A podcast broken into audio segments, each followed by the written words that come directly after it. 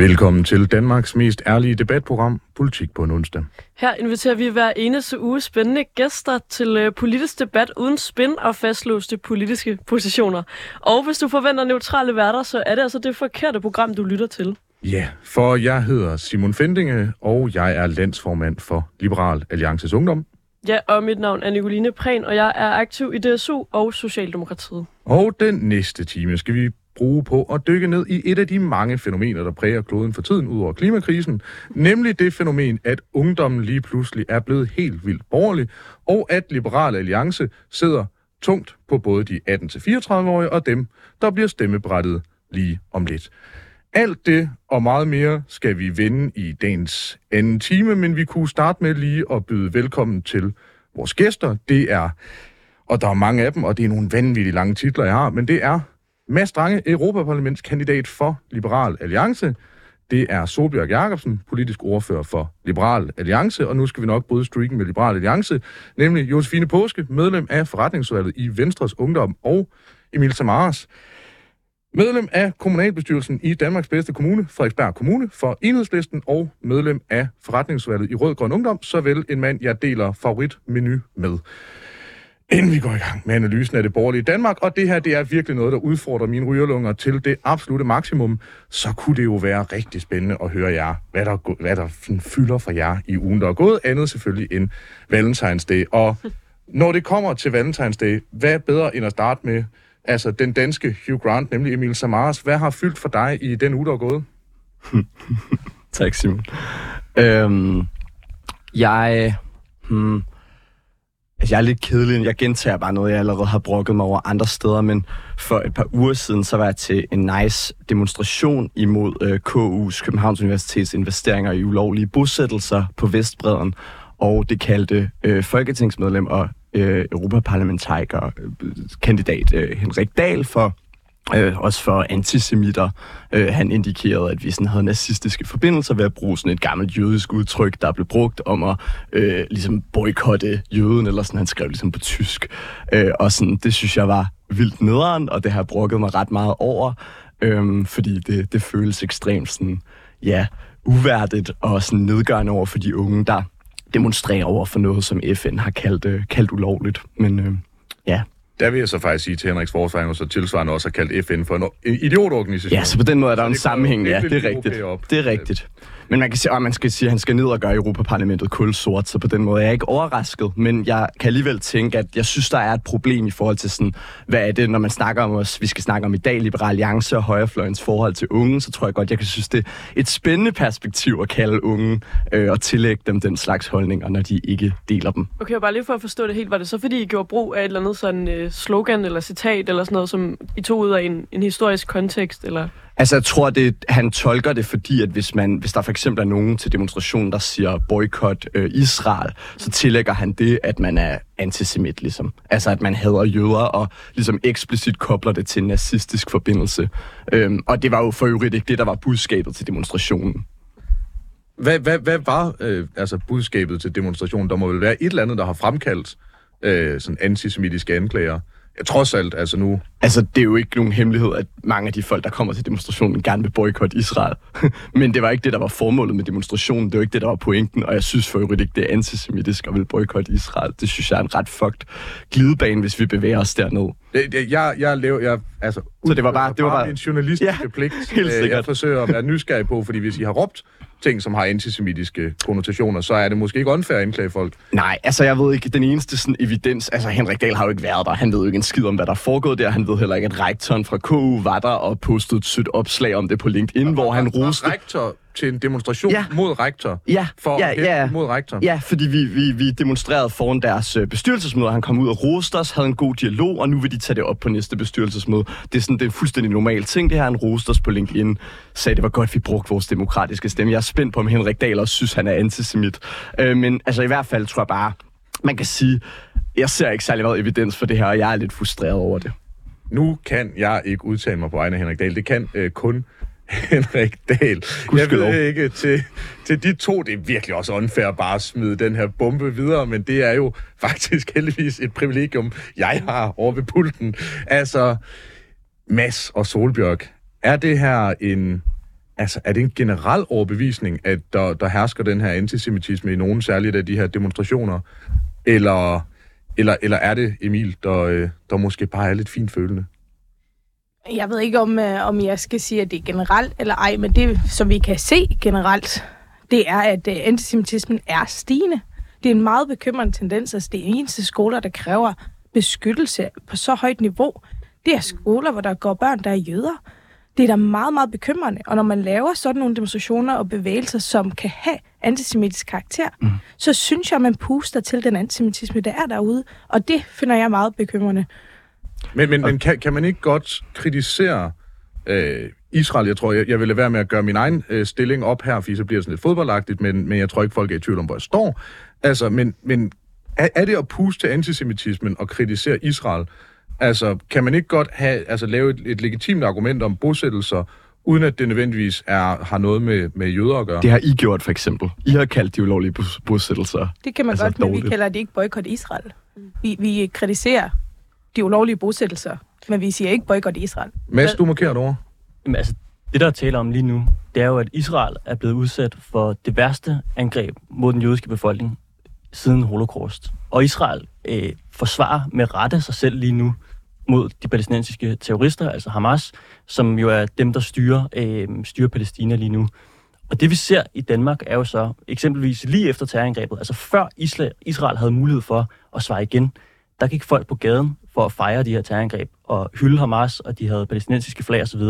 Vi ser også efterfølgende, altså efter den 7. oktober, har vi set masser af eksempler på, at der til de her demonstrationer bliver råbt antisemitiske ting, altså from the river to the sea. Vi ser rundt omkring i hele landet, at jøder bliver chikaneret, og vi ser, som Solbæk også sagde lige før, at antisemitismen er stigende. Så vi har nogle rigtig store, alvorlige problemer med antisemitisme. Og der er vi jo i Liberal Alliance af den overbevisning, at vi skal stå på Israels side i den her sag. Det betyder ikke, at Israel så ikke også gør forkerte ting, eksempelvis bosættelser, men det betyder, at Israel har ret til at forsvare sig selv. Men, men legitimerer det, som er det, jeg hører Emil sige, at man går ud... Det, at der findes antisemitter i demonstrationer, legitimerer det, at man så går ud og siger, at folk, der deltager i demonstrationer, er antisemitter? Altså, er der ikke lidt en Jeppe på bjerget logik i det? Det kommer an på, hvad de pågældende personer gør. Det er jo klart, man kan jo godt deltage i en demonstration, hvor man begræder, at der lige nu er uskyldige civile palæstinensere, der lider under, at Hamas er terrorister, mm. og at Israel derfor er nødt til at forsvare sig selv. Det kan man jo godt begræde, uden at man er antisemit. Men det vi ser også lige nu, det er, at, der er mange af de her demonstrationer, hvor det ikke ser specielt godt ud, når det kommer til antisemitisme. Okay, inden det her det bliver en øh, sådan debat om en øh, konkret demonstration, der kun er en her i studiet, der har været til, så synes jeg, vi skal hoppe videre. Hvis man synes, at debatten om Israel-Palæstina er spændende, så har vi lavet op til flere programmer i Politik på en onsdag om det, så det kan man gå ind og øh, lytte til. Jeg kunne godt tænke mig at høre dig, Josefine Påske, forretningsudvalgsmedlem i Venstres Ungdom. Hvad fylder øh, politisk for dig for tiden? Ja, jamen øh, jeg er glad for, at du spørger, fordi det har virkelig været en øh, vild uge. Vi øh, havde en, øh, en Twitter-debat, som eksploderede fuldstændig omkring, hvorvidt mænd kan menstruere. Øh, et fuldstændig, hvis du spørger mig, absurd emne. Vi havde en førhenværende ordfører i Venstres Ungdom, som var ude at sige, eller hun omtalte de her mennesker som transitionerer, altså mænd, der er ved at skifte, eller kvinder, der er ved at skifte køn til mænd, mm. som er blevet det, man kalder ved køn en mand, men som stadigvæk bløder og menstruerer. Mm. Øh, det var dem, hun omtalte. Fordi, at mm, lad os lige få det på plads en gang for alle. Nej, cis-kønnede mænd kan ikke menstruere. Det giver sig selv. Det lærer man i 3. klasse i biologi, så det var fuldstændig latterligt, at det var det, debatten skulle handle om, når det, debatten egentlig skulle have handlet om, var øh, transkønnede og deres mm. rettigheder, øh, fordi vi i Venstres Ungdom har nogle ret konkrete bud på, hvordan man gør transkønnets rettigheder endnu bedre, som bør være kernevelfærd i en velfærdsstat som, som Danmark, hvor at nogle af de transkønnede er dem, der er allerlavest i samfundet. Det kan man jo se på selvmordsstatistikker for transkønnede. Så det vi foreslog Men, var... men som liberal er det vel ret nemt at give transkønnede rettigheder. Det, altså, som liberal, så giver man bare alle en til en de samme rettigheder. Det er jo definitionen. Jo, men for eksempel så kan de ikke få lov til at komme på privathospital og få fjernet deres bryster. Den, implement, den operation kan man ikke få lavet som transkønnet. Og man kan for eksempel På privathospitaler er det vel som sådan heller ikke en ret. Men man kan som kvinde for eksempel gå ud på Det, at jeg ikke kan gå i netto og købe kobekød, er heller ikke en, en ret, der bliver taget fra mig. Nej, men det er en rettighed, man kan give transkønnet rimelig nemt, og som jeg synes er Ved at tvinge privathospitaler til at, til at kunne fjerne bryster. Men det er jo noget for staten, vi siger, at de ikke må. Det er jo ikke noget, de privathospitalerne har sagt, Okay. de ikke har lyst til. Gør det nemmere gennem staten, ligesom. Præcis. Ja. Ja. Og det er jo staten, der står, der står i vejen. Meget underligt at være enig med en øh, Emil i den her, men det synes jeg er... Jeg, er faktisk øh, Ja. lidt med i den her debat øh, på øh, X, øh, og som jeg forstod det, var der også nogle interne uenigheder i Venstres ungdom. Kan du prøve at sætte nogle ord på det? Jamen, det kan jeg sagtens. Altså, øhm, man så blandt andet folketingspolitikere fra øh, LA gå ind og i min optik altså, fordumme den her debat og kaste lidt med mudder i forhold til, at mænd kan menstruere. Det var både Ole Birk og Helena Artmann, der var ude og, og simpelthen lege med folk, øh, som ikke er på deres egen størrelse. Mm. Og det tror jeg gjorde, at der var nogle øh, VU'er, der følte, at de skulle reagere og ligesom forklare, hvad deres egen private holdning var mm. i det her emne, fordi det også var en, der udtalte sig på Ungdomspartiets vegne, som Men- men, men ikke hvis har vi- en, en post til det. Men Hvis vi nu lige skal være sådan helt sådan faktuelle, at kronologien i det her, det er, at Helena og, øh, og, og Ole Birk blander sig, altså vi snakker i hvert fald 4-5 timer efter, at de første opslag, jeg kan godt finde et par stykker af dem, I havde også jeres øh, lokalformand på Fyn, mener jeg, som var ude og skrive et langt opslag med mange, mange likes, om hun synes, det var et dårligt forslag. Hvis jeg husker, hvad Hel- øh, Helene Artmann og Ole Birk blander sig i, så er det i vid udstrækning øh, øh, om det repræsenterer VU's holdning af Helenas spørgsmål, og Ole Birk skriver, når I er gået lidt stille med dørene med, at øh, øh, hvad hedder hun, Sofie Mosgaard, øh, ikke længere er, er ordfører. Det er, jo, det er jo sådan set, er det, er det ikke fair nok? Så er man så snakker om, om folketingspolitikere skal blande sig så meget i andre ungdomspartier, men Ja, altså, det vel ja, ikke Helena, til ilden. Helena var ude at skrive, at øh, vi havde fyret Sofie Moskov. Og Det er faktisk ikke Helena, der er ude at skrive det, det er faktisk Emil Kraup Nørvang, der er ude at skrive det. jo, jo, Igen, men, vi skal lige... men hun, ja, ja, det er også fair nok. Der har også været mange tråde på den her, så du er helt ret. Det er lidt svært lige at, at skille dem alle fra hinanden. Men Helena var stadigvæk ude at kommentere på det. Og der øh, var, øh, var flere ude at skrive, at, at virkelig rigtigt, at man som folketingspolitiker skal kaste mudder på en privatperson på den her måde. Og det synes jeg, der er fuldstændig rigtigt, at det, det er underligt at gå ind i den del af debatten, når det er et internt anlægge, anlæggende i Venstres Ungdom, at man har som vores hovedbestyrelse har valgt at øh, vælge en anden kandidat end Sofie. Det synes jeg er, er en meget underlig måde at agere på sociale medier. Men når man hænger sit... det- Altså, igen, mit job er jo at være advokat. Altså, når man hænger sit beskidte vasketøj til tørre på X, når jeres, hvad er det, regionsformand i, i Region Hovedstaden er ude og sige, vi har fyret vores ordfører, når øh, flere af jeres øh, medlemmer er ude med større opslag, der siger, hvad fanden er det her for noget? Altså, så, så, så er det vel ikke at blande sig så meget i, i andre, altså, så, så er det vel jer, der ikke holder det internt. Mm, jeg kan godt altså, til dels følge dig i. Det er helt klart, at der var nogle folk, der øh, skulle have, have øh, holdt pinden på Twitteren lidt nede, men jeg må også være lidt sige, at, at det er både øh, VU's egne medlemmer, der skulle have givet ind af, men det er i hvert fald også folketingspolitikerne på, på Twitter, eller X, mm. som I vil kalde det, øh, der skal kigge ind af. Og jeg synes, at øh, det egentlig handler om det her, at man har respekt for, hvad debatten egentlig handler om, frem for at snakke mm. om, om mænd kan menstruere eller ej. Øh, det er jo egentlig det, der er bare min pointe. Og fra et øh, sådan, Øh, jeg tillader mig at kalde det ekokammer, nemlig, øh, nemlig X, ud i til dem, som nu af to omgange har, har fået kritik. I skal jo også have lov til at sige, hvad der fylder for jer, andet end al den kritik. øh, Solbjerg Jakobsen, politisk ordfører, og indtil i går, på vinterferie faktisk, indtil vi flåede dig ud af din ellers hyggelige nordjyske tilværelse. Altså, Solbjørg, hvad fylder for dig andet end pizza, snegle og børn og sådan nogle seje ting? Øh, jo, men politik følger, og det følger også i går, og øh, det kommer formentlig også til at følge resten af ugen. Jeg vil lige knytte øh, en kommentar til, jeg har også fulgt den der, hvis vi snakker om, hvad vi lavede den her uge, jeg har også fulgt den der debat. Jeg synes øh, ikke, at det er forbud at debattere med ungdomspolitikere som øh, folketingsmedlem, men jeg vil også give ret i, at, at man, skal, man skal holde en balance, det skal vi være opmærksom på. Jeg synes... Øh, jeg synes ikke, at det var voldsomt i den her, men, øh, men jeg vil give ret i, at vi, vi gerne skal holde balancen, men, men jeg synes bestemt også, det er interessant at debattere med ungdommen, og det vil jeg gerne holde fast i. Jeg har ikke blandet mig i den der. Jeg synes, man blander lidt øh, seksuel orientering, altså f- sammen med køn. Og øh, spørger du mig, så ja, de kvinder, der menstruerer, altså det er der ikke så meget at, at rafle om. Men, men det er da klart, der er nogle kvinder, der identificerer sig selv som mænd, som Man så altså også ikke bare har... kalde dem trans, men altså kvinder, der menstruerer, hvis de så føler sig Det som... er simpelthen øh, ikke noget, der får mig for højt op at flyve. Det er det simpelthen Men, ikke, men du Solbjerg, får mig ikke det, til at hvis det mene... betyder noget for de mennesker, der bliver omtalt, kan man så ikke lige så godt omtale Jo, jo, på den dem, måde, dem de omtaler gerne jeg også. Altså, de, dem omtaler jeg også, så- som det vil have, jeg omtaler dem. Det gør jeg af ren menneskelig respekt. Har du ikke lige gjort det modsatte? Nej, jeg har sagt, at der er forskel på øh, seksuel orientering og kønsidentitet, og så decideret biologisk køn, det, fordi det er der. Og det, det har ikke så stor en diskussion for mig. Og hvis der er nogen, der bliver stødt af det, så, så er jeg ked af, at jeg støder dem, men, men det er et faktum, at biologisk køn er ikke det samme som kønsidentitet. Og øh, når vi så snakker kønsidentitet og, øh, og køn og blander det sammen på den her måde, så får vi den her polarisering, og den synes jeg er unødvendig. Det synes jeg egentlig. I Liberal Alliance, der kalder vi kun folk én ting, Emil, og det er antismitter, og det vil du vide. Nej. Øh, Josefine, du markerer, inden vi lige skal høre om, yes. hvad, hvad Mads yes. laver i, ja. altså også på Valentines. Jeg synes, det er så fedt, når folketingspolitikere gerne vil uh, debattere med os ungdomspolitikere. Det handler bare om, at man havde en debat, der handlede om transkønnets rettigheder, og så formår man fra et folketings, folketingsmedlemmers side og lade den handle om, om hvorvidt mænd kan menstruere eller ej. Det er simpelthen noget af det dummeste spørgsmål, jeg nogensinde har hørt i den offentlige debat. Og så forstår jeg godt, at unge mennesker har svært ved at blande sig i den offentlige debat, hvis det er det, de bliver mødt af, at når de prøver at fikse et seriøst problem, at det så bliver fordummende af folk, der faktisk sidder i Folketinget på den måde, det gør. Det er da vanvittigt. Jamen handlede debatten egentlig om, at Alternativet ville gøre det gratis med nogle øh, hygiejneartikler jo, det, må jeg... mm. ja, du, du må gerne. Jo, det gjorde den til at starte med, men det, som var Venstres Ungdoms øh, bidrag til debatten, var jo, at vi havde nogle bud for at gøre transkønsrettigheder bedre. Mm. Så det var vores øh, bud på vores bidrag til debatten, som blev fuldstændig fordummet. Det kan være, at vi skal invitere ind i den debat en øh, anden dag. Jeg synes i hvert fald, det begynder at blive spændende, og jo i hvert fald også et eksempel på, at ungdomspolitikere og rigtige politikere godt kan debattere. Øhm, Mads Strange, hvad øh, fylder politisk for dig for tiden? Jamen noget af det, der fylder for mig, det er, at vi på næste lørdag nærmer os toårsdagen for Ruslands invasion af Ukraine.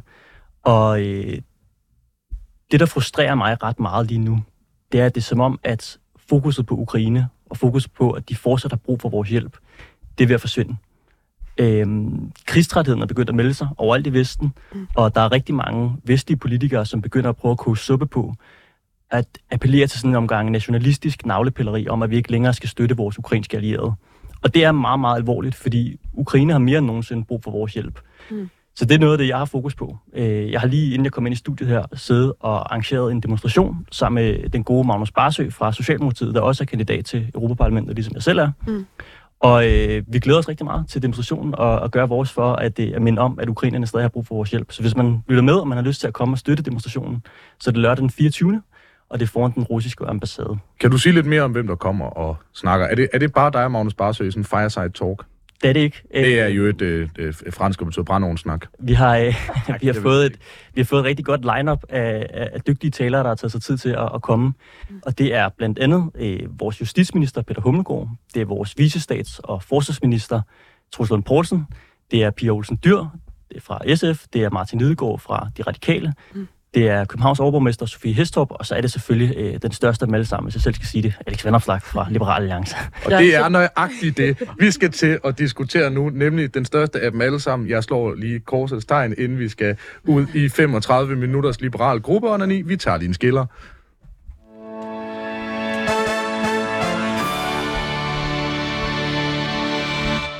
Du lytter nemlig stadigvæk til Politik på en onsdag med Simon Fendinge og Nicoline Prehn, hvor vi i dag har besøg af Mads Strange, som er Europaparlamentskandidat for Liberal Alliance, af Solbjørg Jacobsen, der er politisk ordfører for Liberal Alliance, af Josefine Påske, som er medlem af forretningsudvalget i Venstres Ungdom, og af Emil Samaras, medlem af kommunalbestyrelsen på Frederiksberg for Enhedslisten, og også medlem af forretningsudvalget i Rødgrøn Ungdom. Ja, hvis man spurgte de 18-34-årige, så var der et borgerligt flertal, inklusive Moderaterne, i Danmark. Cirka 91 mandater, eller faktisk meget præcist 91 mandater, hvoraf hele 44 er fra Liberal Alliance, vil de få, og det er flere end når man ser på befolkningen som helhed, der vil være borgerlige. Til skolevalget fik Liberal Alliance det bedste valg af noget parti nogensinde, da knap hver tredje i folkeskolens udskoling sat kryds ved dem. Med andre ord må Liberal Alliance altså have fat i et eller andet. Øhm, de har i hvert fald i høj grad trukket unge mennesker over på den borgerlige side af dansk politik med tro, håb og Alex Vanopslag. Men er de unge mennesker, som nogle af os selvfølgelig håber, reelt blevet borgerlige, måske endda liberale? Eller er det her bare en konsekvens af en uheldig alliance mellem kinesiske sociale medier og venstre og konservative, der er i kollektiv nedsmeltning? Det kan vi jo spørge dig, øh, politisk analytiker, ekspert og frem for alt liberal Solbjørg Jakobsen om. Hvad, hvad tror du, den med, altså, tillader jeg mig at kalde massiv succes blandt unge mennesker? Hvad, hvad, hvad skyldes det? Er de bare blevet liberale overnight, eller hvad? Nej, det tror jeg ikke. Jeg tror, det er en kombination af mange ting. Øhm, jeg tror især også, at øh, corona har spillet en rolle. Folk Okay. har været... Jamen, det tror jeg. Nå, jeg tror, jeg at, på. Jeg tror, at nedlukningen har, har skabt en frihedstrang i mange. Det er en del. Og så tror jeg også, at uh, det har vokset op og ikke haft den samme kærlighed til velfærdsstaten, som måske deres røde forældre, og, øh, og set, at velfærdsstaten ikke er noget, der nødvendigvis redder nogen, men noget, der spænder ben, og mange af de opgaver, velfærdsstaten løser, de tror de måske selv, de kan løse bedre selv, og så skal fællesmidlerne gå til dem, der ikke kan selv. Og øh, det er så det, som vi forsøger at formidle. Og så har vi også en meget, meget sej ungdomsformand og en meget, meget sej partileder. Det skal jeg huske at sige. Og, ja. Men jeg tror, det er en blanding af mange Du ting. er blevet så tror jeg. presserådgiver og sådan noget. Bare ros, Simon, så kommer der ikke kritiske spørgsmål. Øhm, Emil, du, øh, du må jo være en af dem, der er vokset op og har været begejstret for velfærdsstaten, siden du jo i hvert fald er endt på den yderste venstrefløj. Alligevel så står du og, og nikker til det, Solbjørg siger her. Hvad, hvorfor tror du, at en tredjedel af de skoleelever, der var til skolevalg, de stemmer på Liberal Alliance? Ja, og det er jo fordi, jeg er begejstret for velfærdsstaten, men ikke for Socialdemokratiet, og jeg slet ikke heller for den højrefløj, der har haft magten de fleste af de 20 år, øh, de sidste 20 år, øh, hvis man tæller år op. Så jeg tror, det man har set, jeg er meget enig med de ting, du sagde, Solbjerg, jeg tror, man har set, øh, mit take vil jo selvfølgelig være, at man har set øh, gradvise nedskæringer i velfærdsstaten, altså forringelser af ydelser, som man tidligere stolede på og bygget op sammen i fællesskaber. Når de fællesskaber ikke er der, så smuldrer tilliden mellem mennesker. Det mener jeg er et kæmpe, kæmpe problem. Øh, og så tror jeg også, vi ser øh, en apati i forhold til klimakrisen. Altså jeg tror, at øh, unge mennesker er modløse. De tror grundlæggende ikke på, at der kan ske store forandringer, så vil de hellere øh, til gode til sig selv. Og det kan jeg godt forstå, når regeringen også virker totalt modløs og ligeglad med at fikse de problemer, der er. Så vil jeg gerne lige hurtigt øh, spørge dig ind til, for man kan sige, at Socialdemokratiet blev øh, trods alt fortsat det andet største parti ved skolevalget med, med 15 procent, og der er langt op til de 30 i forhold til de tidligere skolevalg, hvor Socialdemokratiet jo øh, har vundet. Øhm, men, men, men tror du ikke også, at venstrefløjen har et eller andet ansvar i ikke at være gode nok til at tale til de unge? Jo, bestemt. Øh, jeg, jeg kan snakke længe om det, eller nu er vi mange, øh, der sidder, men jo, helt sikkert. Altså, det er klart, at når der kommer et stort højreskred, som der jo ikke bare gør her i Danmark, men i hele Europa, ser vi de her ret højre ekstremistiske partier komme op. Vi kan risikere et EU, der bliver farvet kulsort lige om lidt.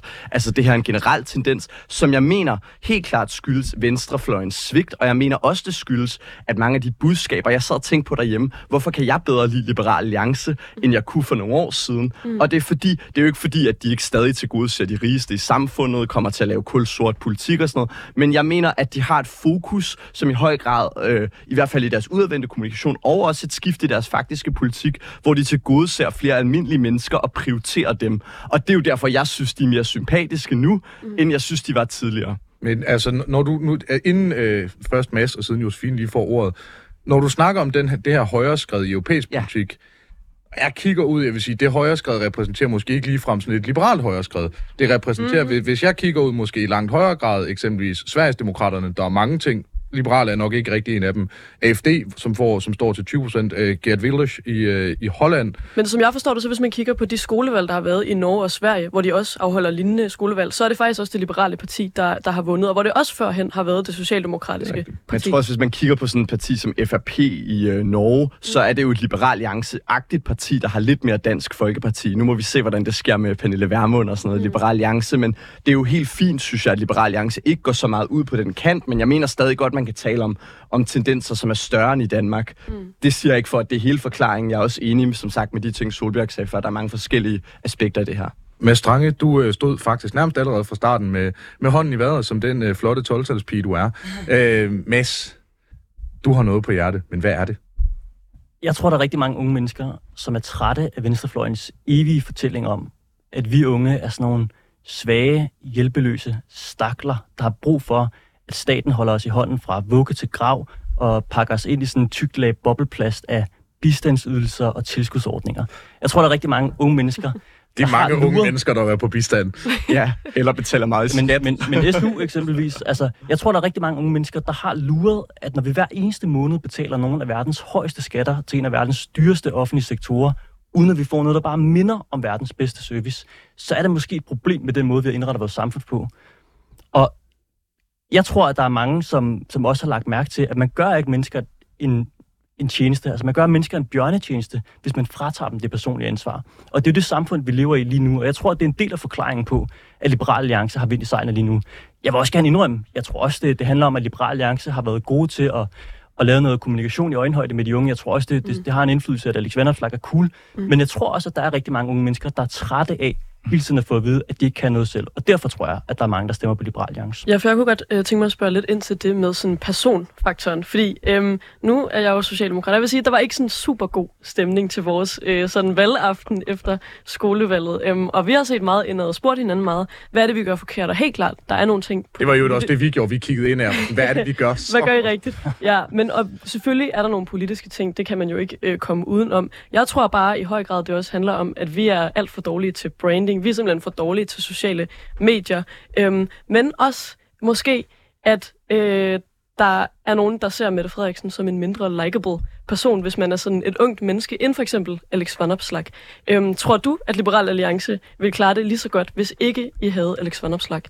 Nej, det tror jeg ikke, fordi Alex Vanopslagh er dygtig. Men jeg kan også vente om at sige, at lige nu har Socialdemokratiet en formand, der altså, bryder loven, konsekvent bruger usandheder som rambuk til at gennemtrumfe sin vilje, Ah, som Så kommer med kom trusler til pressen, Sådan, Mads Drange. øh, som øh, indsætter flere offentligt øh, ansatte administratorer, i stedet for at fokusere på kernevelfærden.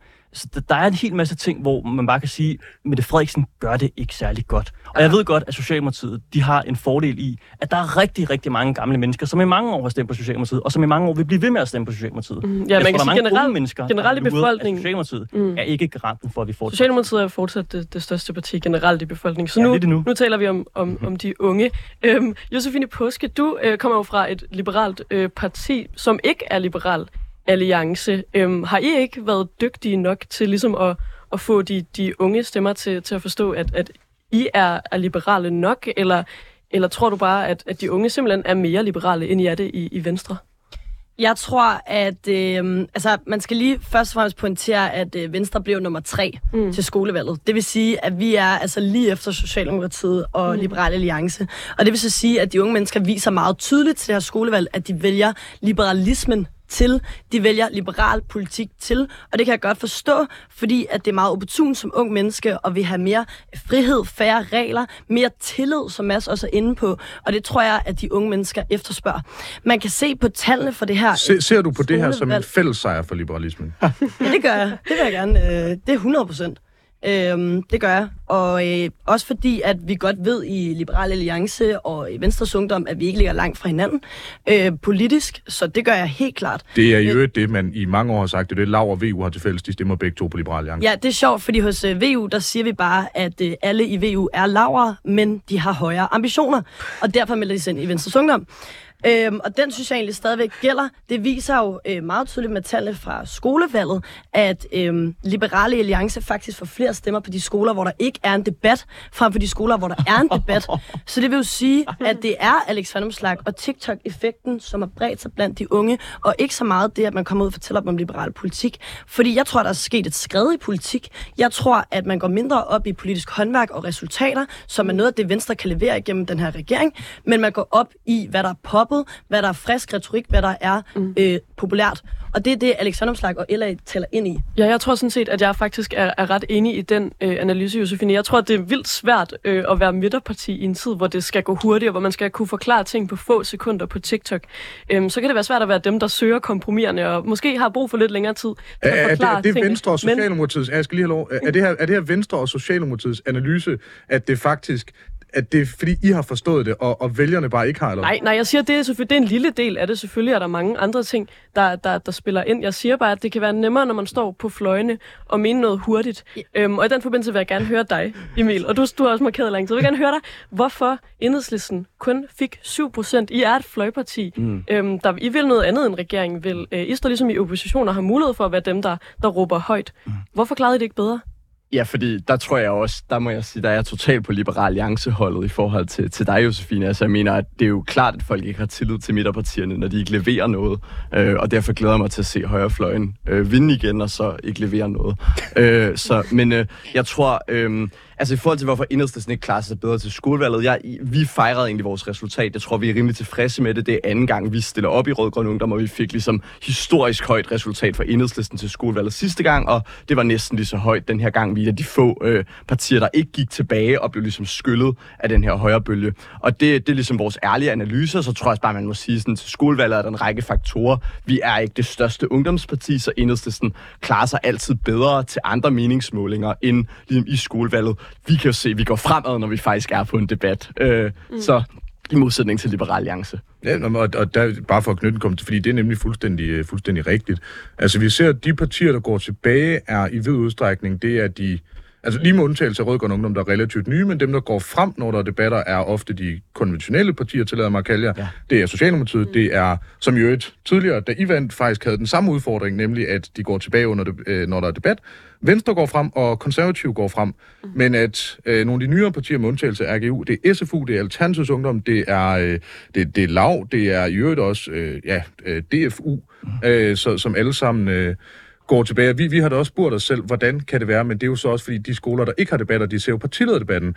Øh, og den tror jeg selvfølgelig har, har betydet rigtig meget øh, godt for, hvem folk stemmer på. Kunne man forestille sig, men ikke for at sige øh, et ondt ord om Venstres Ungdom, jeg tror, det, det, TikTok og marketing har nok også mm.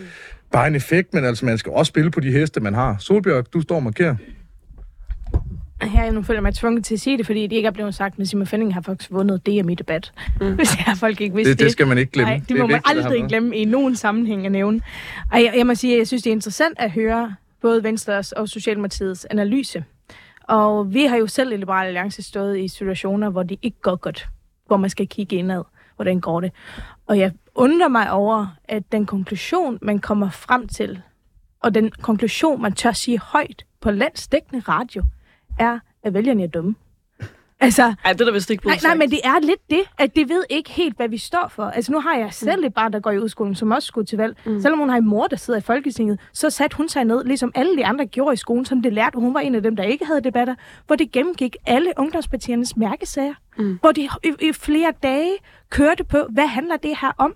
Jeg synes faktisk, altså ud fra det anekdotiske, jeg kan fortælle om, hvordan det har været for et barn at være i, uh, i den her skolevalgskamp, så har det faktisk fået formået at fortælle børn, hvad handler hvad handler demokratiet om? Mm. Hvad handler folketingsvalget om? Og jeg synes faktisk, det er en lille smule undervurderende for de unge at sige, at det kun har set på TikTok. Helt sikkert. Altså, det kan godt være, at mm. de også har haft en mm. faktor. Det tror jeg da selvfølgelig også, mm. de har. Jeg tror bare, at Men det... det er altså mm. ikke nok til at forklare, at vi har det historisk største valg nogensinde til et ungdoms... Nej, til et skolevalg. Mm. Jeg tror, det jeg prøvede at sige før, var bare, at jeg tror, det også spiller ind. Jeg tror, der er virkelig mange forskellige faktorer. Og så vil jeg også gerne øh, bare lige sige, hvis der er nogle lyttere, der ikke kender skolevalget mm. vildt godt, øhm, så er noget vigtigt jo også, at øh, ungdomspartierne går til valg nogle gange på nogle andre ting, end hvad øh, moderpartierne ligesom øh, mener. Øh, for eksempel gik vi i DSU øh, til valg på sådan noget gratis skolemad. Det er ikke en ting, vores moderparti øh, går ind for. Så på den måde kan der godt være nogle vari- variationer i, i det. Josefine Påske, du øh, markerer. Ja, jeg vil bare lige øh, sige, at øh, der er ingen her, der, der siger, at øh, de unge mennesker, der stemte til skolevalget, er dumme. Mm-hmm. I mhm. den grad ikke.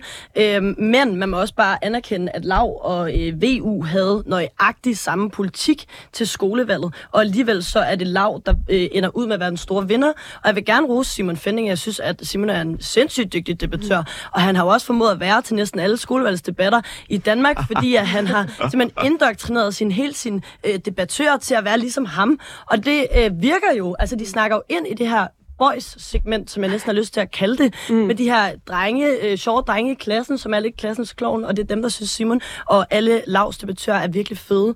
Men vi kommer bare ikke udenom, at vi mener jo det samme, og den liberalismen er jo øh, skær igennem al vores politik, og alligevel er det Liberal Alliance, der står som vinderne. Mm. Øh, Solberg og så Emil. Ja, bare lige en hurtig kommentar til det. Jeg ved, at det, det ligger tæt op af hinanden rent politisk og ideologisk, fordi jeg har selv været en del af Venstre. Jeg har selv været det. Men politik er jo mere end kun mærkesagerne og kun politikken. Det er også tilliden til, man har de tænkt sig at gøre, hvad de siger. Og der tror jeg, at Venstres tillid ikke er lige så stærk. Altså, det gjorde Mette Frederiksen til statsminister, selvom de, de lovede det aldrig at gøre. Mm. Og det spiller ind. Det ved de unge også godt er sket. Så det handler ikke kun om politikken. Det handler også, hvem har vi tillid til, mm. rent faktisk har tænkt sig at føre den her politik. Josefine, du kan lige kort svare på det, og så får Emil ordet. Ja, det, den køber jeg bare ikke, den præmis, fordi at med især i Liberale Alliance, at der er den gamle garde med Ole, Henrik og Alex, og så lige der selv Solbjørg, der overhovedet markerer dig.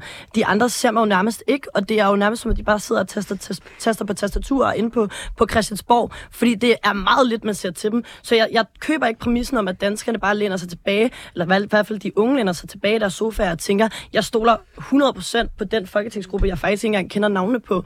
Umuligt, at det er det, at der er analysen for de unge synes, Liberale Alliance er nice. Det tror jeg har meget med at gøre med Alex Vandomslag og TikTok. Mm. Jeg, jeg, jeg synes, det er, det er vidunderligt, at der, der er virkelig kommet noget... Jeg tænkte, da, da, da, da Mads han anklagede Mette Frederiksen for ulovligheder, at det pikkede. Men nej, vi er slet ikke færdige. Emil Samars og så Strange. Jeg tror bare, vil sige, at jeg er vildt glad for, at din performance i DM i debat, Simon, blev bragt op til det her program. Fordi jeg havde tænkt mig at sige, at jeg synes, det er et ret godt eksempel på, at man vinder øh, valg som liberal ved at have venstreorienterede mærkesager.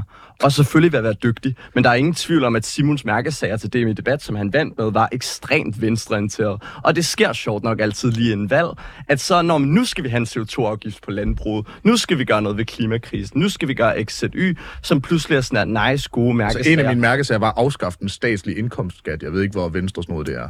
Og jeg kan huske, du talte rimelig passioneret for for eksempel flygtninges rettigheder, noget jeg ikke hørte dig snakke om, og statsborgerskab. Og det er fordi, det ikke er noget, jeg eksempel, mener. Og til skolevalget gjorde du det også i forhold til hårde straffe, som jo er en antividenskabelig holdning at mene, at, at hårdere straffe virker. Og du kom med et rigtig godt forsvar for, hvorfor det ikke virker, selvom I går ind for hårdere straffe til skolevalgsdebatten. Og det synes jeg bare er nice, fordi det viser jo, at i sidste ende, så vil man vælge nogle mærkesager, der faktisk rammer øh, godt. Og jeg mener jo, at frihed og ansvar er ekstremt venstreorienterede værdier, som jeg er glad for, at vi deler. Altså, jeg har ikke noget mod at dele de værdier med liberalister. Det synes jeg kun er positivt. Jeg er bare ked af, at jeres politik ikke altid skaber det. Hvad, hvad er så højreorienteret ved det, udover selvfølgelig racisme og klimahad? Altså, ved hvad? Ved ja, deres politik? Nej, men, nej, men jeg tænker bare nu, hvor frihed og ansvar er venstreorienteret mærkesager. Så, Nej, men hvad, kom hvad er vi gå ind i forhold til før omkring, hvad er det, man præsenterer, og hvor, det var tilbage til det, jeg sagde før, men hvorfor kan jeg bedre lide Liberal Alliance i forhold til deres prioriteringer nu? Mm. Jeg mener stadigvæk, at de til gode ser de allerrigeste. Jeg mener stadigvæk, de svigter klimakrisen. Det synes jeg ikke, der er nogen tvivl om. Men, men, Og- Emil, men nu, nu, nu, nu, men må, nu må Mads. Strangeforet, han står der helt sød og venlig i, i skjorte og ligner en, der er klar til at sælge os et realkreditlån. Hvad vil du gerne sige? Men jeg blev lige kørt af sporet før. Jeg vil gerne botanisere lidt i, øh, hvad Liberal Alliances fremgang skyldes. Og øh, det har været sjovt at se, at nu hvor det går godt for Liberal Alliance, så har der været mange forklaringer fra venstrefløjen på, hvad skyldes det? Er det fordi, at de unge mennesker er sådan nogle øh, dumme følge, som øh, ikke kan tænke selvstændigt, og som derfor bare er faldet pladask for Alex Vanopslags liberale sirenesang på TikTok? Eller skyldes det, at de er blevet hjernevasket gennem de sociale medier? Der har været mange gode søgeforklaringer. og det er bare sådan, det er sjovt, hvordan det er som om venstrefløjen, de kan ikke rigtig købe det her med, at ungdommen måske ikke bare er sådan nogle røde, woke, øh, klimaforskrækkede stakler, der ikke har noget håb for fremtiden, og som derfor har brug for hjælp. Og det, det, det, det bliver bare nødt til at sige, jeg synes, det har været komisk at følge med i de der forklaringer på sociale medier om, at det er, sådan, det er som om, de, sådan, de har siddet med deres politikenavis, eller de har siddet og set DR, og så har de været sådan, det var ikke meningen, det skulle være sådan her. Hvorfor, hvorfor stemmer ungdommen ikke længere, som de plejede at gøre? Og, og det må jeg bare sige, det har været en fornøjelse at følge med i, fordi der er godt nok mange sjove Er, er. Venstre med på den fløj? Jamen, Venstre er jo et venstreorienteret parti, så det, det tror jeg godt, man kunne få. Ah. Der tror jeg, må jeg, må jeg bare sige hurtigt, der er jeg bare meget enig med Mads i forhold til, at der det er flertal i hvert fald. at der er nogen, der er nogen, og det er som regel højorienteret, men i den her sammenhæng, når det går godt for Liberal Alliance, så er enig i, så kommer der mange rotter op af skabet, og mener, at unge skulle være dumme eller uintelligente, og at det er derfor, at de stemmer Liberal Alliance. Og der tror jeg bare, jeg må sige, jeg går faktisk ind for unges stemmeret, når de fylder 16, Men det er også- modsat de mm. højorienterede. Og det er jo et så jeg vil argument- aldrig lave den slags argument, jeg synes, det er fuldstændig urimeligt. Og det et argument, der i lige så høj grad bruges, hvis man ser, at mange unge stemmer venstreorienteret, ikke? Ja, så siger man, fuck, mm. og det er jo det, der sker, synes jeg, når Liberal Alliance for øvrigt stempler klimaaktivister eller palæstina-demonstranter som det ene eller det andet forfærdeligt. Det bliver jo den der fuldstændig delegitimisering af unge menneskers autoritet Nej. og deres ansvar. Undskyld. Jo, deres demokratiske ansvar. Det her handler om unge, der tager til arrangementer, der gør en man kan jo forskel, og det er nice. Man kan godt kritisere nogle menneskers handlinger, uden at det er fordi, de er unge. Det er jo ikke et angreb på unge mennesker, når vi kritiserer de her ting. Nej, men det handler om, at man gør sit bedste for at delegitimere dem, der faktisk Nej, skal det ud og være aktive i foreninger og gøre en Min- forskel min- på demo- lige lad os- demokratiske Lad lige, vilkår som dig, lige- Mads. Lad os lige tage den øh, Jamen, jeg er to, to helt nykker ned. Altså her, he, helt alvorligt, det vi har kritiseret, når det kommer til de her klimademonstrationer, det er folk, der bryder loven og laver ulovlige demonstrationer. Det er noget lidt andet, end at man bare er engageret for klimaet. Jeg, har, jeg går også ind for en grøn politik. Jeg vil gerne skrue ambitionerne op. Ja, altså- Men man kan godt kritisere, at nogle mennesker for eksempel bryder loven for klimaet, eller eksempelvis kommer med antisemitiske udtalelser, uden at det er fordi, det er et angreb på unge mennesker element. Selvfølgelig, men I kritiserer dem jo ikke bare ved at give millionbøder. I foreslår konkret straf, pisk og gulerod til unge mennesker, der prøver at gøre en forskel. Og, og nu ren nysgerrighed, fordi inden vi kommer helt ud af et uh, klima, klimademonstrativ tangent, Altså, øh, Lars Lykke var jo ude her for ikke så lang tid siden. Jeg kunne også se, at øh, Monika Rubin var ude og være meget kritisk over for øh, i går på, øh, i politikken, eller retter på politikens Instagram, over for øh, Liberale Alliance og det boys-segment, der tidligere er blevet, øh, er blevet talt om, som er, at øh, åbenbart unge drenge ikke vil ligestilling mere, og så var hun så inde og kommentere, øh, det er måske derfor, det gik LA så godt til skolevalget. Øh, ja, men, øh, jeg tror, vi fylder meget for Monika Rubin. Også, også mere end Monika Rubin ærligt fylder for mig. øh, men er, er der ikke en pointe også, når Lars Løkke er ude og sige, at man måske skal til at fokusere lidt mere på et parti, der i meningsmålingerne er, er Danmarks næststørste? Altså, har, har, har Liberal Alliance ikke også haft det lidt for nemt?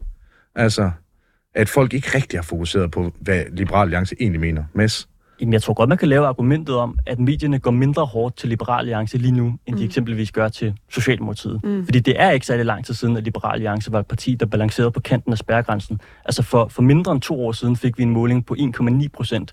Nu står vi til 16 procent, og folk snakker om, at Alex skal være statsminister. Mm. Så der er virkelig, virkelig sket meget for Liberal Alliance på meget kort tid. Men vi skal også huske på, det her, det skyldes ikke nødvendigvis Liberal Alliance. Altså, der er jo en generel tendens til, at medierne i det hvert velfungerende samfund går hårdere til magthaverne, altså til regeringen, til dem, der sidder på magten og forvalter den.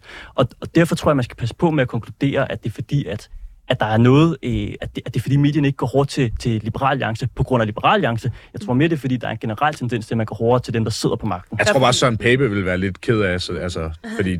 Ja, vi kan godt blive enige om, der lidt- bliver personligt gået hårdere til Mette Frederiksen. Også til Søren Pape, for eksempel. End der gør til Alex Van Opslag.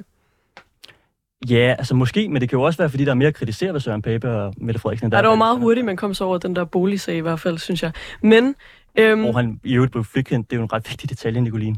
Mm, ja, okay, men, men jeg tror stadig, var... du kan ikke bare sige ja, okay. Ej, men, men det er der jo mange, der er mange, der er der- rigtig der mange politikere, også der i Socialdemokratiet, ikke der er blevet, der er blevet kritiseret Derfor for... blev Alex frikendt. Der er ikke noget sag. Så det, det er jo forskellige derfor, man ikke er videre på den. Vi har også haft øh, boligsager i Socialdemokratiet, øhm, som Koldryk for eksempel, hvor det, hvor det ligesom bare har fyldt meget længere tid, øhm, på trods af, at der har været samme resultat. Så det er bare det, der er min pointe. Jeg synes, det bliver gravet mere, det bliver flere hurtige overskrifter, øhm, når det er Socialdemokrater, når det er øh, venstremænd, end når det, når det er øh, folk fra Liberal Alliance. Men jeg kunne godt tænke mig at høre, fordi du sagde før det her med, at der bliver talt om Alex Van Opslag som statsministerkandidat. Øhm, ser du, Mads Strange, øh, jer i Liberal Alliance gå til næste folketingsvalg øh, med Alex Van Opslag som statsministerkandidat? Altså, det er jo ikke mig, der træffer de beslutninger. Det er jo Alex selv. Nej, men nu Øh, spørger jeg dig, hvad du synes ville være en god idé, eller hvad du tror, der kommer til at ske. Jamen, jeg tror egentlig, at, at både mig selv og også andre i Liberal Alliance, uden at jeg kan tale på deres vegne, de har det på den måde, at det vigtige er ikke i sig selv, hvem der sidder på hvilke taburetter. Mm. Det vigtige er, at der bliver ført noget liberal politik. Og jeg, jeg tror, man har det sådan, hvis jeg skulle komme med et ukvalificeret gæt, uden at vide det, at hvis Alex vurderer, at han kan få mere politik gennemført, hvis han ikke er statsministerkandidat, så er det den valg, han tager. Hvis han vurderer, at han kan få mere politik gennemført, hvis han er statsministerkandidat, så tror jeg, det er det valg, han tager. Men jeg aner det ikke overhovedet, så det må vi jo snakke med Alex om. Solbjørg, det kan være, at du måske, øh, du markerede også, kan gøre os lidt klogere. Altså, jeg har i hvert fald fået spørgsmålet rigtig, rigtig mange gange, mm. og det bliver hyppigere og hyppigere nu, som øh, meningsmålingerne ser ud for tiden. Så, mm. men, men jeg svarer ikke noget andet i strengen, fordi jeg oprigtigt ikke kan svare noget andet. Mm. Så, Så det, er det er vel et meget færre spørgsmål at stille, Ja, det ikke? er det. Det er Men- et færre mm. spørgsmål. Men jeg, jeg vil lige stille et spørgsmål tilbage i forhold til, om der bliver gravet noget som helst i noget. Hvis jeg spørger en tilfældig person nede på gaden, mm. hvilken politiker har haft en boligsag, tror du, det nævner en socialdemokrat eller Alex Vandopslag? Åh, oh, det ved jeg ikke, men, jeg- men jeg tror bare, jeg synes, at sådan nogle hurtige BT Ekstrabladet op, ja. øh, rubrikker, øhm, hvor der ofte ikke er noget bag. Rigtig ofte, så bliver politikere jo anklaget for et eller andet, hvor det faktisk viser sig, at de ikke har gjort noget, der var forkert. Mm. Øhm, så, så, så synes jeg bare, at det har fyldt mere i medierne. Jamen, det var Mm. bare et op- oprigtigt spørgsmål, fordi jeg synes... Mm. Øh, men jeg, jeg kan godt mærke, at der kommer mere opmærksomhed til os for tiden. Mm. Det kan jeg godt, og det tror jeg bare er en naturlig følge af, hvor, hvordan tingene står til lige nu. Ja, de bliver et større Og, parti. og så, Mm. mm. så er det sådan, det er. Så det, er egentlig, det synes jeg egentlig er meget fair, at øh, vi ikke skal have nogle særlige vilkår. der. Josefine, du står og markerer. Yes. Altså, medier er jo medier, og det er jo ikke noget, vi kan styre, hvad de graver mest ned i, og hvad de ikke graver mere ned i. Mm. Altså, det er jo op til medierne selv, hvad de føler, de finder noget i. Til gengæld vil jeg så sige, at øhm, det er jo ret interessant, at der ikke bliver kritiseret, at fra Liberale Alliances side, man ikke skaber nogen resultater. For det gør man jo ikke. Man sidder som et oppositionsparti mm. og skaber ingen resultater. Man råber højt om noget, uden at lave konkret politik. Nu bliver der efterspurgt for, at øh, Alex skal overveje at være statsminister, statsministerkandidat eller ej, at der skal være liberal politik, der skal indføres. Mm. Og der må jeg bare kigge i mit eget parti og se, okay, vi har indført en større investering i forsvaret, vi har indført en forhåbentlig snart en SU-reform, der skærer i det 6. SU-år. Mm. Ting, som er ret liberale. Mm. Øhm, så, Ej, I har også indført top-top-skatten, og i øvrigt øh, altså set den anden vej i forhold til FE og Mink og sådan noget, så skal vi ikke sige, at det maksimalt Nej. står lige. Der er helt klart en masse kompromiser, der bliver lavet med en SMV-regering. Men, Men jeg kunne nej, godt men, men, men, men er, det, er, det ikke for nemt, er det ikke for nemt at sige, vi har de her sejre, når man så siger, åh, oh, men der kommer nogle ret store nederlag med, så er være sådan, jo jo, det er jo noget, man offrer. Nej, men Simon, nej, fordi det Josefine er inde på her, det er vel netop forskellen på Venstre og Liberal Alliance. Det er vel Venstre, der skaber nogle resultater til gengæld, også indgår en masse Og kompromiser. min pointe er, vil man have nogle resultater, eller vil man ikke det? Og når man så ikke skaber nogen fra Liberal Alliances side, og man får flere og flere mandater, og I nok også kommer til at få flere til næste valg, og I kan bruge dem til noget, mm. det er der at svigte vælgerne. Josefine, jeg kan godt lige, inden vi måske lige skal have et svar fra øh, Liberal Alliance herover, tænke mig at høre dig. Øhm, kan du se en situation til næste øh, folketingsvalg, hvor Venstre ender med at bakke op om Alex Vanopslagh som statsministerkandidat? Øh, som øh, både Mads og Solberg har, har sagt, så er det jo ikke mig, der trækker trådene i Venstre, så det er svært for mig at svare på. Men jeg vil klart sige, at jeg vil godt udtale mig på egne vegne, at det, det har meget svært ved at se. Mm. Fordi jeg frygter, at det bliver en Anders Samuelsen part 2, øh, hvor at Liberal Alliance bliver nødt til at gå på bekostning med nogle værdier, de har, fordi det er det, politik kræver for at skabe Men- men resultater. ser du- så- og så, og så, øh, Ser du hellere, at de går i regering igen med os fra Socialdemokratiet, end de går i regering med Liberal Alliance? Nej, jeg drømmer da om, en blå blok bliver samlet igen. Det giver sig selv. Jeg Men, drømmer men med om- Trolex om- som statsminister, Ja, man selvfølgelig med Troels som statsminister, men med Alex Vandomslag som støtteparti. Alle 5.000 i Hedensted, som bare har sagt, vi skal have traktor Troels ind. Yes. Emil, du står og markerer. Jeg tror bare, jeg vil sige, det jeg er mest ked af i hele situationen her, så nu snakker vi alt muligt om mm. politik og mandater, og hvem får magt og ikke magt. Altså det, jeg er mest ked af, nu nævnte du her øh, alle de borgerlige ting, SVM-regeringen har gjort, og så nævnte du nogle ting, som ikke er venstreorienterede, men som også er dårlige. øh, og, øh, og jeg tror bare, jeg, er- jeg er ked af, at man ikke reelt gør noget for de unge. Jeg er ked af, hvis skoledagen ikke for alvor bliver forkortet. Jeg er ked af, hvis man ikke får gratis skolemad. Jeg er ked af, hvis man ikke får afskaffet karakterkrav. Jeg er ked af, at man bliver ved med at skære i SU'en. Altså man forringer unges vilkår, og det kommer de borgerlige også til at gøre. Og så gør man ikke noget ved den klimakrise. Og jeg tror bare, jeg synes, at det, det er jo det, der er det ærgerligste af det alle. Det er, at jeg tror, at Liberal Alliance kommer ikke til at kunne skabe den forandring, de selv håber på. Men, men Så, så, så altså, er, er, altså, hvis jeg hører dig rigtigt, så er det, at man, man snakker rigtig meget om menneskesyn, man snakker nogle overordnede ting, men at politikken i virkeligheden arbejder imod de mennesker, som man har fået til at stemme på sig. ja, Men, men vil du så sige, at de unge stemmer imod egne interesser? Åh, det er jo altid svært. Altså, jeg synes, det er, jo, det er jo helt legitimt. Mange unge står mellem valget mellem for eksempel gratis det ene og det andet, eller skattelettelser, ikke? Altså, og det, her- det har jeg bare selv prøvet i talrige debatter. Altså, så unge vil gerne både have gratis psykologhjælp, og de vil også gerne have skattelettelser. Altså, de, det er mit indtryk, ikke? At så er de sådan, wow, vi vil gerne have det ene, wow, vi vil også gerne have det andet. Så tager de et valg. Så det er jo ikke for at sige, altså man kan jo godt have gavn af skattelettelser. Jeg tror bare, at sådan, hvis vi snakker om, som jeg var inde på tidligere, med splittelsen af vores samfund, ødelæggelsen af vores velfærdssamfund, at der ikke sker noget i forhold til klimakris, og at unge ikke får bedre vilkår, at vi er den første generation, der har fattigere og dårligere vilkår end den tidligere generation. De problemer adresserer Liberal Alliance ikke, fordi de ikke er interesseret i den form for klasse. Men er du sikker på, at det ikke er fordi, at de unge ikke er interesseret i det? Mm, jeg tror helt sikkert, at unge har nye interesser og nye behov, som venstrefløjen også skal sådan der justere sig for. Jeg, jeg, men jeg er heller ikke sat i verden for sådan at redde den socialdemokratiske velfærdsstat. Altså, jeg har det sådan, det er jo ikke, det er jo ikke mit projekt, men, men der er bare nogle problemer med, at sådan der, når lønningerne for eksempel er så dårlige for sygeplejersker, for lærere, for alle mulige andre, når vi mangler sindssygt mange faglærte, så kræver det jo noget politisk håndarbejde, hvis vi gerne vil løse de problemer. Og jeg, jeg hører ikke de ting fra, fra højrefløjen. Jeg hører dem ikke snakke om sygeplejerskers vilkår. Jeg hører dem underminere fagforeninger, hvis de kan. Mm. Øh, og jeg hører dem generelt ikke altså være villige til at løse de problemer. Så er jeg helt enig i, at vi skal bruge nye løsninger også. Mm. Men der kan man sige, der kan man måske tale om sådan noget som atomkraft for øvrigt, uden at gå ind i den debat. Det bliver jo sådan det nemme svar på klimakrisen. Øh, frem for sådan Med strange atomkraftentusiast, du står også og markerer. Nej, det var, det, var, det var måske et tidsspring. Det var for at sige, at man kan jo prioritere nogle nemme svar, øh, når der er nogle svære løsninger, der skal til egentlig. Mads, du jeg må markerer. bare sige, jeg må bare sige, jeg synes, det er en ærgerlig tilgang til politik. Fordi politik handler jo ikke om, at man skal rave så meget til sig på andres bekostning. Når unge mennesker gerne vil stemme på Liberal Alliance og have topskattelettelser, på trods af, at unge mennesker ikke selv betaler topskat, Så det så kan det jo bare være fordi, at unge mennesker synes, det er det mest retfærdige. Ja. Politik handler ikke om at rave til sig på andres bekostning. Og jeg synes, det er nedladende og naivt, det der med at sige, at det er, det er de unge mennesker, der er galt på den, når de stemmer for en politik, som ikke nødvendigvis kommer dem selv til gode. Ja, det kan jo bare være, fordi de er liberale. Det kan jo bare være, fordi at de synes, det er den bedste måde at indrette vores samfund på. Må jeg svare på det hurtigt? Det, det må du Altså, gerne. er bare, jeg, har jo ikke, jeg har jo ikke sagt, at, at de unge gør noget forkert eller sådan i den her sammenhæng. Jeg tror bare, jeg synes, at vi har masser af former for politik, som altså, når for eksempel unge stemmer for hårdere straffe, så stemmer de jo for at skade nogle andre mennesker, som ikke er dem selv. Ligesom at når de stemmer for topskattelettelser, så er vel stemmer de for at gavne nogen. Altså det er bare sådan, man stemmer ikke altid ud fra, hvad der lige præcis altså gavner en selv. Man stemmer netop på nogle retfærdighedsprincipper. Så er Men Emil, totalt enig med dig. Det er så- helt fair at gøre. Og, og, og at det, ungdommen, der, de der er det jo rigtig fedt lige at kunne skære igennem her. Josefine, du har stået... jeg vil gerne have hørt Bare- hans... Øh, Jeg vil også være ærlig at sige, Emil, at det, det er ret vildt at stå her i studiet og sige, at stå og diktere, hvad det er, unge mennesker gerne vil have, og hvad de vil. Det har jeg da heller ikke det, gjort. Jo, du siger, at de vil gerne vil have det og det og det. Faktisk viser øh, ikke tallene, stemmetallene jo faktisk ret tydeligt til skolevalget, at de ikke vil afskaffe adgangskravene til øh, ungdomsuddannelser, at de øh, gerne vil have skattelettelser, når de går på arbejde, når de er under 18 Men det har jeg da ikke benægtet. Altså, alle, nej, men du, du nævnte bare som en ting, som unge mennesker gerne vil have, mm. og det synes jeg bare er ret vildt, at du ved det, når de unge mennesker lige har stemt om, hvad det egentlig gerne er, de vil have, og men- de vil gerne have nogle liberale tiltag, nogle øh, friere øh, rammer og nogle færre regler. Men det har jeg så tallene ret Men det har jeg ikke sagt noget Og- imod. Altså, Det synes jeg, du gør. jeg har talt for, at jeg er ked af, at vi ikke kommer til at se resultater, der reelt gavner de unge. Men hvis Men det er jeg resultater, anerkender som- fuldstændig, hvis- at unge mennesker har, har nogle Hvis ønsker. det er resultater, som er skulle betale mindre i skat, så kommer de da netop til at se det, hvis de sætter Om deres det- ved Liberal ja. Alliance. Nu vil jeg godt tænke mig lige at høre dig, øh, Solberg, fordi du jo sidder i Folketinget for Liberal Alliance.